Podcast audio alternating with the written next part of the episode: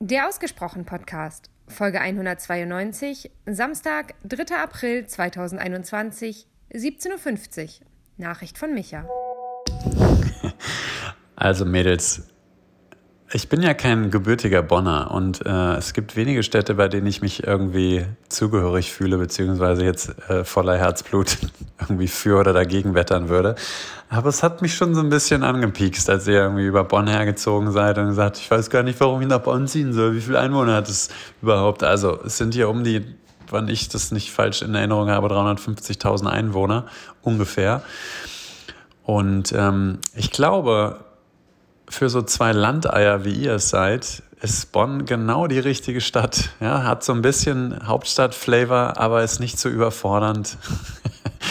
also, ihr werdet ja gut aufgehoben sein, wenn es dann in die Richtung ginge.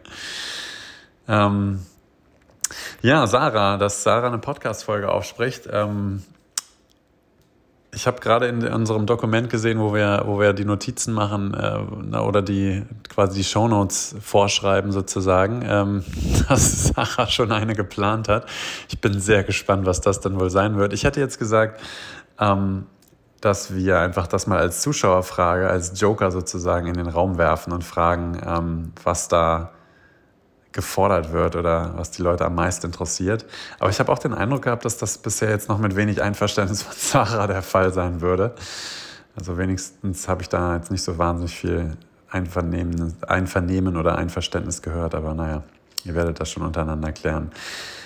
Ähm, ja, wovor habe ich Angst bei, bei den Clubhouse-Kollegen, beziehungsweise ich will das gar nicht auf die Kollegen ähm, jetzt münzen, sondern sagen, dass mir, dass ich oft Angst habe vor Ehrlichkeit am Anfang. Und ähm, ich glaube, das ist ein ganz normales, ganz normales Verhalten, ganz normale Sorge. Ne? Also ich, ich habe die Erfahrung gemacht, wenn Leute sagen, ja, ich finde Ehrlichkeit super, ich finde es total wichtig, dann ähm, meinen die meisten, dass man mit ihnen ehrlich ist und ihnen keinen Scheiß erzählt. Aber ich glaube nicht, dass die meisten meinen, dann selber ehrlich sein zu wollen die ganze Zeit. Ähm, das ist so meine Vermutung.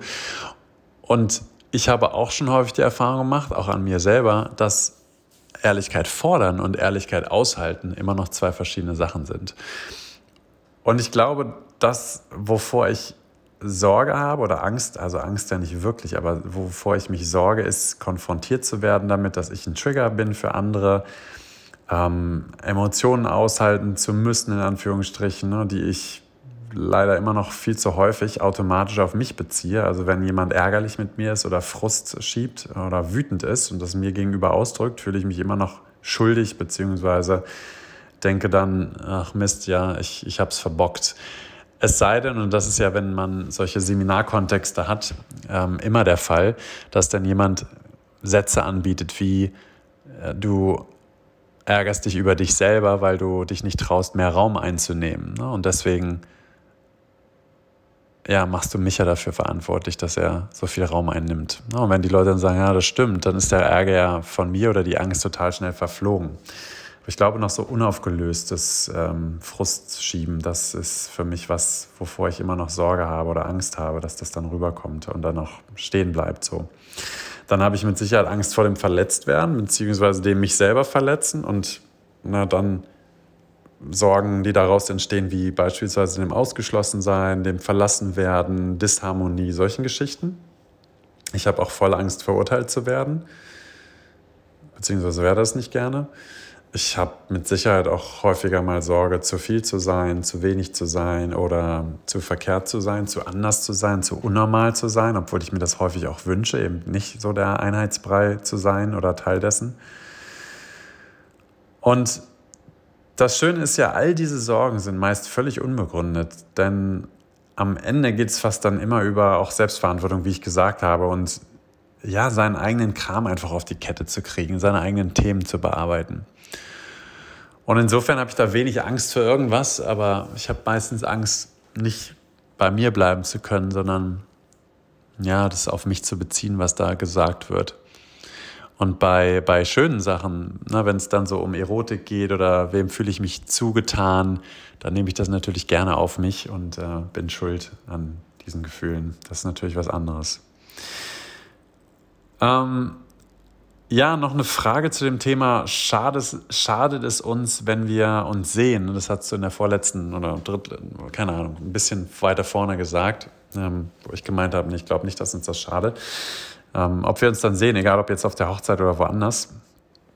Ähm, meine Frage ist, was glaubst du denn, wie man oder was nötig ist, damit man irgendwas Groß, Großes ändert? Also irgendwas Grundlegendes, wo du sagst, ja, das war vorher nicht da und durch unser Treffen hat sich das verändert? Ähm, oder beziehungsweise, wie lernst du oder wie, wie entsteht Nähe jetzt bei anderen bei dir?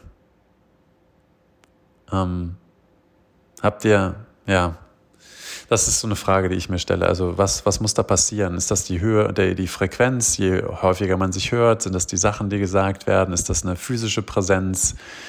Ähm, ja, woran machst du das fest, dass sich da was verändert an deinem Gefühl gegenüber der Person oder Vertrauen oder Zuneigung zum Beispiel?